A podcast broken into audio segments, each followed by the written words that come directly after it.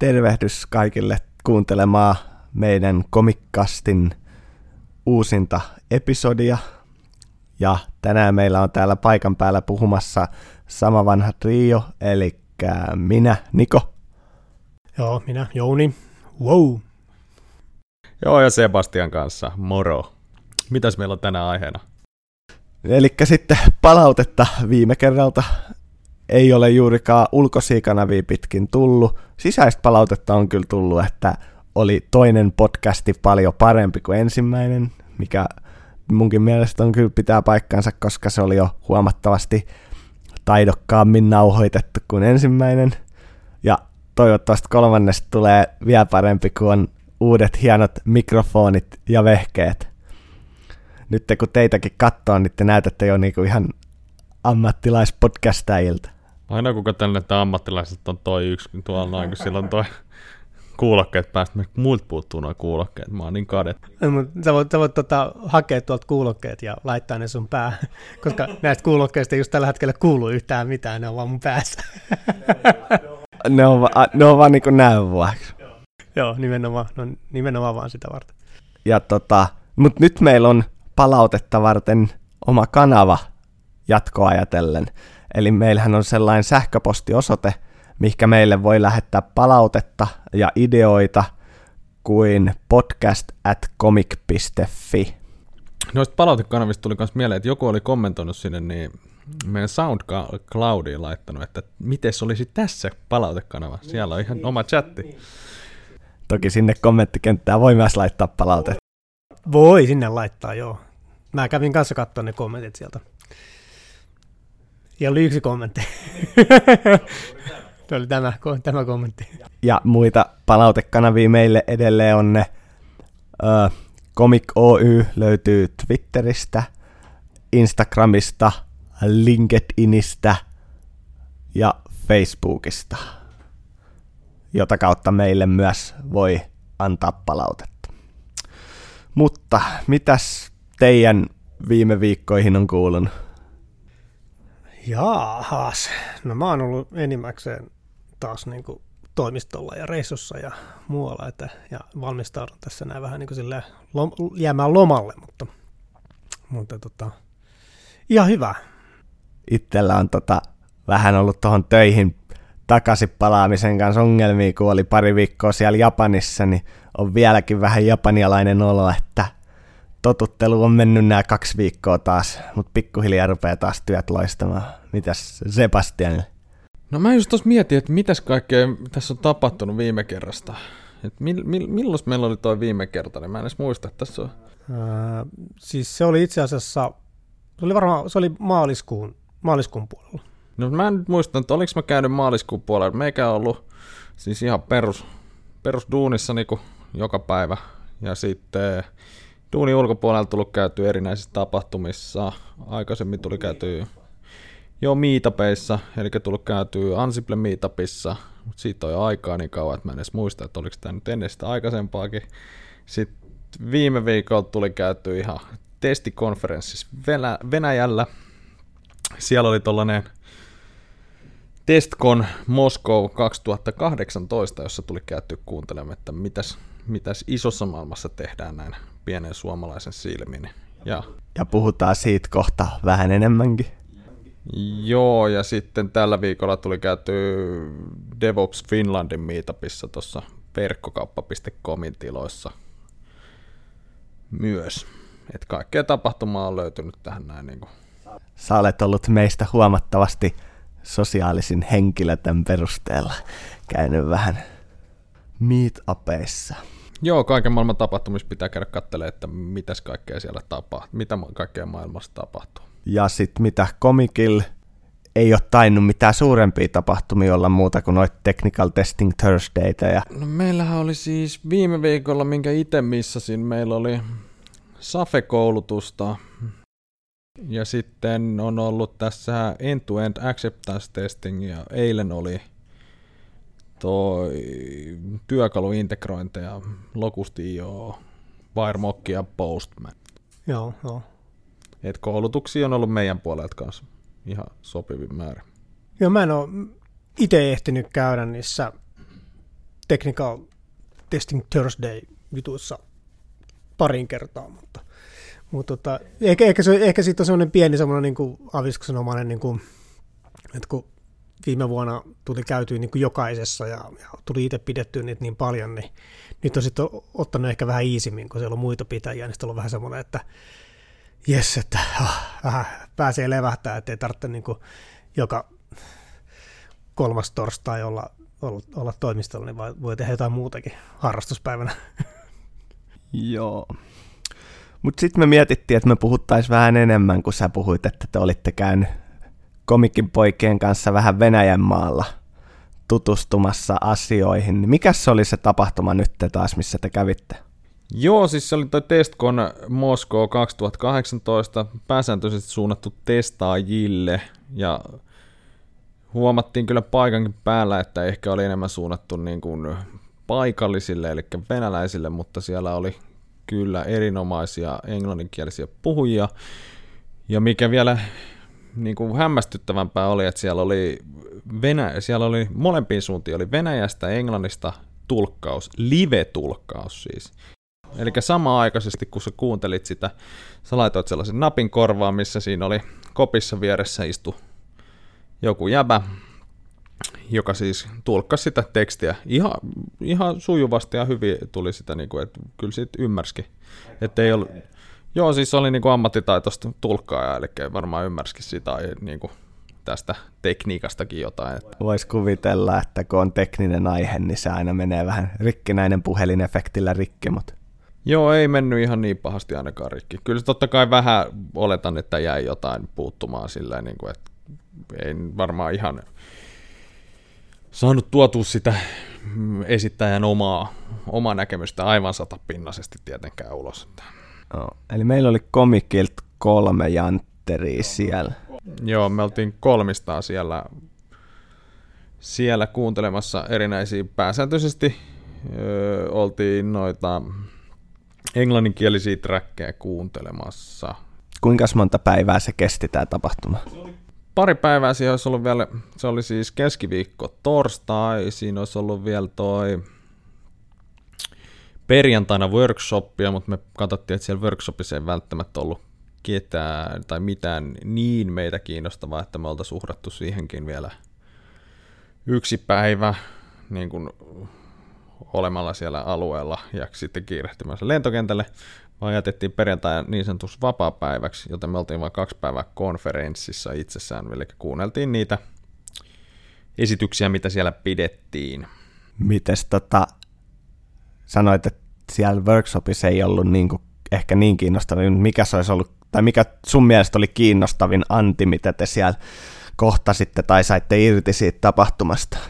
No siellä oli aika paljon sinänsä, siis kokonaisuudessaan kun miettii sitä tapahtumaa, niin sehän oli aika mahtava, koska siinä, no jossain määrin sä huomasit, että ei tehdä ainakaan erilaisia asioita tai ei tehdä niin kuin eri lailla asioita tai ajatellaan eri lailla, miten sieltä tuli, eli sieltä tuli näitä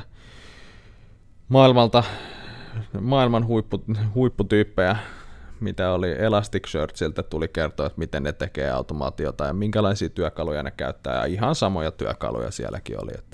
Että ainakin, siis ei välttämättä, muutama asia oli sellainen, että vau, hienoa uutta. Että mä olin aika monesta asiasta, mitä me käytiin katsoa niin kuin kuuluu aikaisemmin, tai tiesin niistä. Mutta sitten oli kyllä tämä, siellä oli tällainen, en nyt muista, kuka, ei ole muistiinpanoihin kirjoitettu pitäjän nimeä, mutta siellä oli Testing and Refactoring Legacy Code, niin se oli niin kuin erinomaisesti, se jätkä veti sen niin hienosti, että se niin kuin loi sellaista uskoa, että tämä on niin kuin mahdollista testata. No se oli yksikkötesta, eli se meni ehkä enemmän tähän ohjelmistopuolelle kuin enemmän tälle niin kuin pelkän testaajan puolelle. Tai automaattitestaajan tämä. Mitä mekin tehdään, niin me ei hirveästi vissiin tehdä unittitestejä. No. Ainakaan siis asiakkaille. Ei, se siis yksikkötestauksen niin kuin ulkoistamisen haastehan on niin kuin siinä, että kun yksikkötestaaminenhan ei oikeastaan ota kantaa siihen järjestelmän kokonaisfunktionaalisuuteen, niin vaan se ennemminkin tarkastaa sen yksittäisen koodiyksikön toimivuuden niin, että se toimii kuten suunniteltu. Ja eihän se yksi komponentti, mitä siinä testataan, niin sen toimivuushan ei niin kuin kerro sen järjestelmän toimivuudesta juuri yhtään mitään. Ja yksikkötestauksen se suurin niin kuin pointtihan on nimenomaan se muutoksen mahdollistaminen, että kun refaktoroidaan koodia, niin me saadaan se varmuus, että kaikki toimii edelleen, ettei tule mitään tämmöisiä kerrannaisvaikutuksia. Mutta sen, että se yksikkötestaaminen itsessään niin kuin vaatii niin kuin sitä, että mennään siihen applikaation sisään ja siihen designiin, miten se on tehty, joka taas ei ole niin kuin meidän scoopissa ollenkaan. Et sitähän ei oikeastaan tiedä kuin ne devaajat. Ja sen ulkopuolisen niin kuin tosi hankalaa päästä käsiksi. Jos yksikkötestausta ei ole tehty siinä projektissa, niin sen niin kuin joku ulkopuolisen ottaminen siihen, niin sehän olisi niin kuin ihan niin kuin käsittämätön veto. Niin, ja se yksikkötestaus jälkikäteen muutenkin on ehkä vähän niin kuin jopa tekopyhää. Mutta tähän täytyy niin kuin sanoa, että esimerkiksi itse kun projektissa niin teen esimerkiksi testaukseen omia työkaluja, niin tälläkin hetkellä joudun työkaluihin tekemään yksikkötestit, joilla voidaan sitten todentaa, että se työkalu oikeasti tekee sitä, mitä se tekee. Että kyllä se niin kuin meilläkin saattaa tehdä yksikkötestejä, mutta se ei harvoin, se on niinku se testauksen asiantuntijan niinku pääjuttu, paitsi tietysti siinä vaiheessa, että jos sun täytyy raportoida, niin sit sun täytyy sen verran tuntea niitä, että sä osaat kysyä ne oikeilta henkilöiltä ja raportoida eteenpäin ne yksikkötestien tulokset tietenkin. Niin, tässähän siis oli just, että sieltä tulee niin sanottu, koska se on legacy-koodi, ethän sä välttämättä tiedä sen, niin sä joudut opiskelemaan, että mitä se tekee. Niin siinä käytiin juuri tätä asiaa läpi, niin se oli erinomaisen ja hienosti live-kooda sen. Että se oli niinku aivan primasti se veti sen. Ja... Sä et muistanut sit puhujan nimeä, mutta ilmeisesti siitä on LinkedInin tulossa, ellei ole jo tullut joku lyhyt esitys, missä käy tämän puhujan nimikin esille.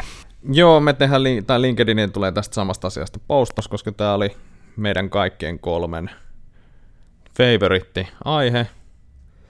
Et siinä tulee tästä postausta vähän enemmän tietoa, ja tuossa sain kuulla ainakin, siellä oli yksi suomalainenkin puhuja, tämä Kari Kakkonen, joka kertoi myös, että nämä tulee YouTubeen nämä kaikki esitykset, eli sitten kun se tulee YouTubeen, niin muistan ainakin koittaa mainita, että tämä oli hyvä setti ja laitetaan siitäkin luultavasti LinkedIniin joku maininta. Ja pitäisi varmaan jakaa myös meidän sisäisesti, koska kuulostaa ihan mielenkiintoiselta. No mikäs oli sitten heikoin anti siellä, osaatko sanoa? En mä oikein tiedä, että mikä olisi ollut heikoin, koska me mentiin, ehkä ne on heikoimmat oli niitä, mihin ei itse mennyt. Koska siellä oli kolme trackia, niin niistä sain valita aika hyvin, että mihin menee ja mihin ei mene, niin kyllä mä sanoisin, että nämä olivat ihan hyviä. Ei tullut mistään silleen niin kuin huono fiilis, että kaikki oli hyvää settiä. Oliko ne trackit suunniteltu hyvin, koska niissä konferensseissa, missä mä oon ollut, niin tosi usein tulee sillä tavalla, että sulla on niin kuin 2 trackilla tai jopa 3 trackilla samaan aikaan joku setti, minkä sä haluaisit nähdä, ja sitten saattaa tulla silleen niin kuin tuntitolkulla semmoista kamaa, mikä ei kiinnosta juuri ollenkaan. Että olisi niin kuin hyvin balansoitu, että se on aika hankala tuommoisessa konfassa kuitenkin niin kuin saada usein aikaiseksi. No pääsääntöisesti me painotettiin niitä silleen, tai ennen kuin varattiin edes tai oltiin menossa koko matkalle niin, tai konferenssille käymään, niin painotettiin niitä, että tämä on se track, mitä me lähdetään seuraamaan. Kyllä siellä siis oli toisen aamun, eli torstai-aamun, aamulla tai aamupäivällä 10 se alkoi, niin siinä oli pari tuntia sellaista, mistä ei ollut mitään itseään kiinnostavaa. Eli sitä tietenkin löytyi, mutta pääsääntöisesti kaikki, missä niin viihtyi, niin ne oli niin hyviä. Ja sitten siellä kerrottiin kaiken maailman ihan perinteisiä, kirjoitin muistiinpanoja, että mitäs kaikkea siellä sanottiin, että ihan samaa juttua oli niinku, no ainoa, ehkä yksi tällainen vakaa-asettelu, mikä ehkä nähnyt jossain muuallakin, niin on tämä, kun puhutaan testaajan tulevaisuudesta. Kun jotkut hahmottelee testauksen silleen, että se yhdistyy devauksen kanssa, että testaaja niin kuin rooli saattaisi kadota kokonaan, ja toiset taas puhuu, että se vaan muuttuu sellaiseksi exploratori-testaajan rooliin. Eli tässä on vähän tällainen, että siellä vähän hahmoteltiin kanssa, että mitä tulevaisuudessa tulee tapahtuu. Ja siitä ne niin kuin, no siellä oli tietenkin eri linjaa. Toiset sanoi, että se on exploratortestaus pääsääntöisesti manuaalitestaajille, ja sitten toiset sanoi, että manuaalitestaajat joko haihtuu about melkein kokonaan, että ainakin sellainen sanotaan tyhmä manuaalitestaus katoaa kokonaan. Siellä siis jotkut sanoi, että niin testaajan rooli katoaa ja se muuttuu sellaisen quality engineer, eli laatuinsinööri tyyliseksi, eli sinulla pitää olla se insinööritausta, että se ei ole enää sitä, että voitaisiin ottaa, niin kuin nykymaailmassa ollaan vielä jossain puhutaan, että melkein voisi ottaa tuosta kadulta jonkun, joka tulee testaamaan, niin se niin tulee katoamaan kokonaan. Ja sitten puhuttiin tietenkin siitä, että olisi niin kuin yksi tällainen henkilö per tiimi vaikkapa, ja sitten se niin kuin ohjaisi sitä, coachaisi sitä tiimiä toimimaan paremmin niissä laatuasioissa. Ei. Eli niin sanottu ketterä testaaja. Joo, ja sitten just pääsääntöisesti testaustiimit ainakin sulaisi kokonaan, että niitä ei olisi. Niin. Siis niinku, tuo kuulostaa aika utopistiselta, että niinku testaaminen jotenkin häviäisi, eikä se ammattimaistuu sillä tavalla, että aika monissa firmoissa kuitenkin testauksen hoitaa niinku liiketoiminnan ihmiset, joilla ei itse asiassa ole kauheasti niinku semmoista laadunvarmistusnäkemystä. Et totta kai se niinku toimii sillä tavalla, että jos he on itse esimerkiksi jonkun järjestelmän loppukäyttäjiä, niin kyllähän ne niin pystyy niin omasta näkövinkkelistään niin sanomaan, että mikä fiilis siitä jää ja toimiiko niin ne ominaisuudet siellä.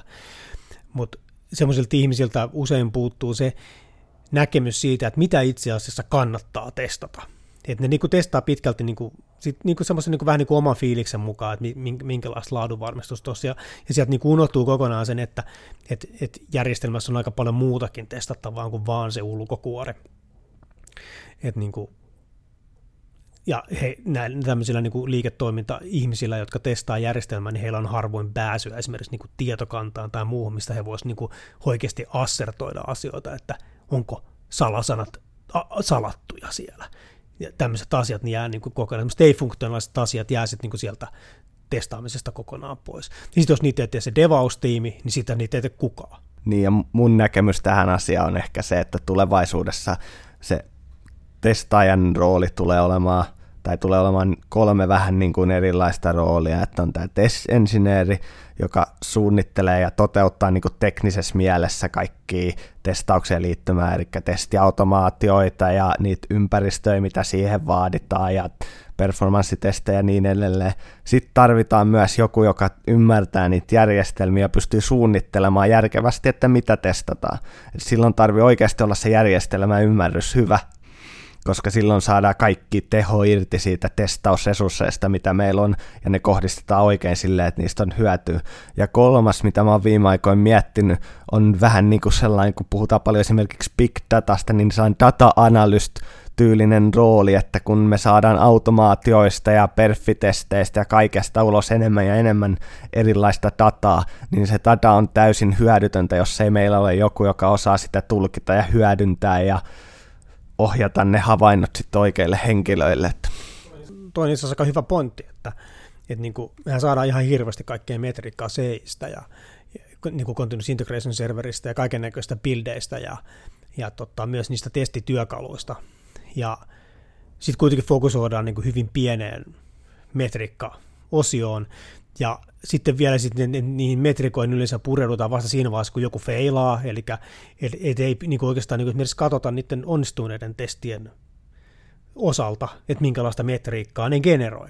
Että voitaisiin niin vaikka sitten verrata sitten tulevaisuuden trendiä, että kyllä niin tuo data-analyysti saattaa olla ihan osuvakin tuommoiseen niin testaustiimiin olla, joka sitten niin oikeasti niin katsoo, että kaikki on vihreällä, mutta nämä trendit näyttää siltä, että kohta alkaa paukkuu jossain.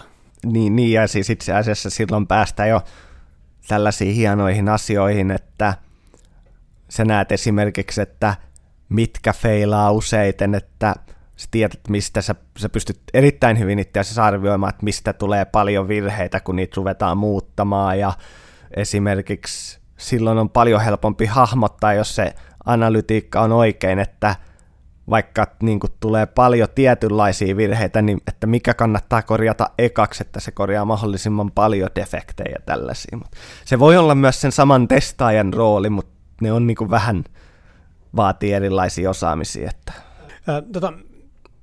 Ihan siitä konfasta. Minkälaista testausta siellä käsiteltiin? Oliko siellä niin kuin, no siellä oli yksikkötestauksia, niin kuin mainitsit, ja sitten, mutta oliko siellä niin kuin, minkälaista se muu testaamispuoli? Joo, siis siellä oli ihan niin kuin testiautomaatioita, ihan niin kuin mekin tehdään pääsääntöisesti. Siellä ei kukaan käyttänyt, kun me fanitetaan täällä ainakin Suomen maalla ehkä enemmän Robot Frameworkia, niin siellä vaikutti, että ne käyttää enemmän suoraan Seleniumia. Eli Selenium-testit on niin kuin kovassa käytössä. Sitten siellä puhuttiin jostain Apple-toolista, mikä vaikutti enemmän just ehkä itselle tuli tuolla ensimmäisen niin kuin kerran kuultua, ja mitä otin sitä selvää, niin vissiinkin enemmän tällainen record and playback-softa. Ja sitten oli joku autotesti, mutta pääsääntöisesti nämä, missä me käytiin, niin Seleniumista suurin osa puhui, mitä niin kuin, että Seleniumilla tehdään testejä. Ja sitten oli just tästä exploratoritestaamisesta. Oliko siellä niin kuin näitä, kun me ollaan käyty Euroopassa konfis jonkin verran, niin tosi paljon Suomen ulkopuolella ja tuolla niin ollaan niin kuin kiinnostuneita niin kuin tämmöisestä niin kuin model-based testing-työkaluista ja sitten mutaatiotestauksesta ja kaikesta tällaista. Käsiteltiinkö näitä? Joo, mutaatiotestausta käsiteltiin kanssa yksi erittäin hyvä itselle tuttu, tai olen lukenut mutaatiotestauksesta, mutta siitäkin käytiin läpi aika paljon, että miten tehdään mutaatiotestausta, ja se oli hyvä esitys kanssa, sen esityksen nimellä Mutants, Tests and Zombies. No. Mutta sekin liittyy pääsääntöisesti yksikkötestaamiseen. Mikä tämä zombikäsite siinä oli? No siinä oli siis tarkoitus, että, tai se kävi sitä läpi, että kun sä luot, niin kun mutatoit sitä koodia, niin sun testien pitäisi tappaa niitä mutaatteja. Eli aina kun sun testi feilaa, niin se mutantti kuolee. Ja mikäli jos sun kaikki testit pässää, vaikka siellä on tehty mutaatiota siihen koodiin, eli joku boolean arvo vaihtu falsesta trueksi, for loopissa breikki on vaihtu continueksi, ynnä muuta, niin jos mikäli sun testit ei tapa sitä, eli ei feilaa mikään kohta, niin sit sulla on niinku zombitestejä, eli ne ei oikeasti testaa mitään. Eli sä luulet, että ne testaa, eli tässä... Eli sulle jää niinku elävä mutantti. Niin, sulle jää elävä mutantti sinne, mitä sä et ole tappanut, niin... Mitä työkalua niin siellä esitteli tähän niinku hallintaan? Tässä oli Cosmic Ray, oli Pythonille, se on joku Sixtynorthin, Cosmic Ray löytyy GitHubista, ja sitten oli Rubin, mun mielestä käsitteli pääsääntöisesti Cosmic Rayta, ja sitten oli Rubilla MBJ kautta Mutant. Joo. Ja oliko siellä mitään Java tai muiden kielen, koska tämä on hyvin niin kuin kielikohtainen tämä juttu. Taisi se mainita, mä en saanut niitä ylös itse kirjoitettua. Kyllä siellä oli siis useita, mun mielestä oli kaikille... suurimmille tai yleiskäyttöisimmille niin kuin näille ohjelmointikielille oli omat mutanttisoftat. Joo, siis niin kuin mutaatiotestaus on niin kuin ainakin mulla itselle ollut nyt niin kuin semmoinen juttu, mikä on alkanut kiinnostaa tässä viime aikoina. Just nimenomaan just näistä, niin kun ajatellaan, niin kun sulla on jotain legacy-koodi, johon on tehty jotain yksikkötestausta, niin mutaatiotestaus on niin kuin ihan järkyttävän hyvä työkalu niin kuin tarkastaa, että mitä siellä oikeasti testataan. Että kun se coverankinhan ei välttämättä niin kuin kerro, että muuta kuin sen, että yksikkötestaus-frameworkki käy siellä koodissa. Mutta sehän ei varsinaisesti niin kuin kerro sitä, että tehtiinkö siellä oikeanlaisia assertioita, eli tarkastiko se jotain. Ja tämä mutaatiotestaus niin kuin nimenomaan niin kuin tuo niin kuin tavallaan vastauksen siihen, että testasko se meidän yksikkötestaus oikeasti niitä asioita, vai kävikö se vaan niin kuin vierailemassa siellä koodissa? Kutsu vaan koodia, niin se on coverage. Näin on, eli siellä ei niin kuin assertoida mitään. Tästä kanssa siinä puhuttiin ihan samasta asiasta. Mutta sitten tässä oli, tai tämä sama aihe, niin sieltä tuli kysymys, että kuinka paljon tämä on niin kuin lentänyt niin sanotusti bugeja. Niin tätähän ei nähty, että täällä löytyisi niin hirveästi sieltä ohjelmistosta itsestään bugeja, vaan tällaisia ehkä hienoja, tai ehkä meni vähän se, että paikalla olijat ei välttämättä ymmärtänyt, että sillä enemmän testataan sitä sun yksikkötesti niin kuin yksikkötestejä käyt läpi, että kuinka hyvin se katat jonkun asian. Mm-hmm. Joo, siis nimenomaan sen tarkoitushan on nimenomaan niin kuin tavallaan enemmänkin haastaa sitä yksikkötestausimplementaatiota tai testausimplementaatio ylipäätään, että testaako se oikeasti asioita, eikä niinkään niin kuin olla sen semmoinen suora ensimmäisen asteen testaus sille järjestelmän funktionaalisuudelle, koska sitähän taas tekee se nimenomaan yksikkötestaus ja hyväksyntätestaus. Mutta joo, mä ajattelin, että oliko siellä niin kuin näistä mitään juttua.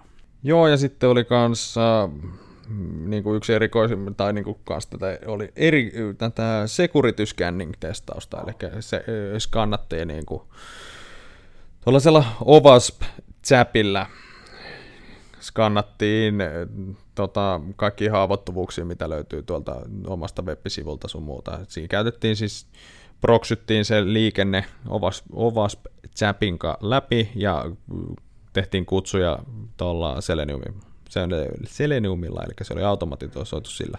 Koska oliko sehän, OWASPhan on niinku iso viikasta, mutta oliko se ZAP, onko tämä se työkalu siinä? Kun niitä OWASP-työkalujahan on niin kuin järkyttävä määrä, ja josta niin kuin aika iso osa on kaupallisia, johtuen siitä, että se tietokanta, mitä se siinä käytetään, niin sen ylläpitäminen on niin kuin aika suht kallista. Ja se on vähän niin kuin enemmän semmoinen, niin kuin ostasit jonkun virustorjuntasovelluksen, niin sähän saat, niin kuin, se itse sovellus on se pikkujuttu, iso juttu on se virustietokanta. Niin sama juttu siinä OWASPissahan on myös sen, että niin kuin se itse työkaluhan on suht yksinkertainen juttu, mutta ne erilaiset niin kuin, tämmöiset niin kuin merkit siitä, ne joutuu olemaan ja, niin kuin tietokannassa, ja nehän päivittyy jatkuvasti. Sitä mukaan, kun erilaisia hyökkäyksiä niin kuin tulee, niin niitä joudutaan päivittämään ne tietokantoja, ja siksi ne on aika usein kaupallisia työkaluja. No mut hei, toihan kuulostaa aika antoisalta toi reissu, missä te olette ollut. Olisiko sulla vielä jotain, mitä sä haluaisit mainita siitä ennen kuin me siirrytään meidän tämän päivän toiseen aiheeseen? Ei kai, tuossa tuli niinku pääasiat ja ihan hyvä siellä. No yksi, mitä tuli tuossa mieleen, mitä piti sanoa kanssa, että siellä kanssa puhuttiin sellaisesta niinku skaalasta, että mikä sun testaus voi olla. Eli sulla voi olla niin kuin skriptattua testausta 100% niin sanotusti, eli sitten se on niin kuin automaatisoitu testausta. Ja sitten toisessa päässä olisi ollut, että sulla on 100% vaan exploratoritestausta. Siinä välissä sitten on, että mitä näitä oli nimetty, eli jos lähtee scripted testingistä niin kuin alaspäin, eli 100% automatisoitu, niin sen jälkeen sulla on niin kuin ehkä vähän detailia, automaattitestejä, eli ne on jonkin verran valittuja, ja sitten sulla voi olla globaaleja skriptejä, tai sitten sulla voi olla session-based testingiä, eli se ajaa jotain tiettyä sessiota, sitten sulla voi olla bug hunts, niin sanotusti, eli metsästetään vaan bugeja niillä testeillä, tai sitten sulla on niinku jotain test-tourseja. En tiedä sanooko nämä mitään, niitä käsiteltiin sen läpi, ja sitten sulla on freestyle exploratory testing, eli enemmän, että vapaammin testataan sitä ympäristöä. Ja tässä vaiheessa meille kävikin niin, että meidän uusi kalusto teki tepposet ja kenenkään huomaamatta nauhoitus pääsi yllättäen loppumaan. Joten valitettavasti tällä kertaa me ei päästy podcastin toiseen aiheeseen, joka hyvin todennäköisesti siirtyy sitten seuraavaan podcastiin.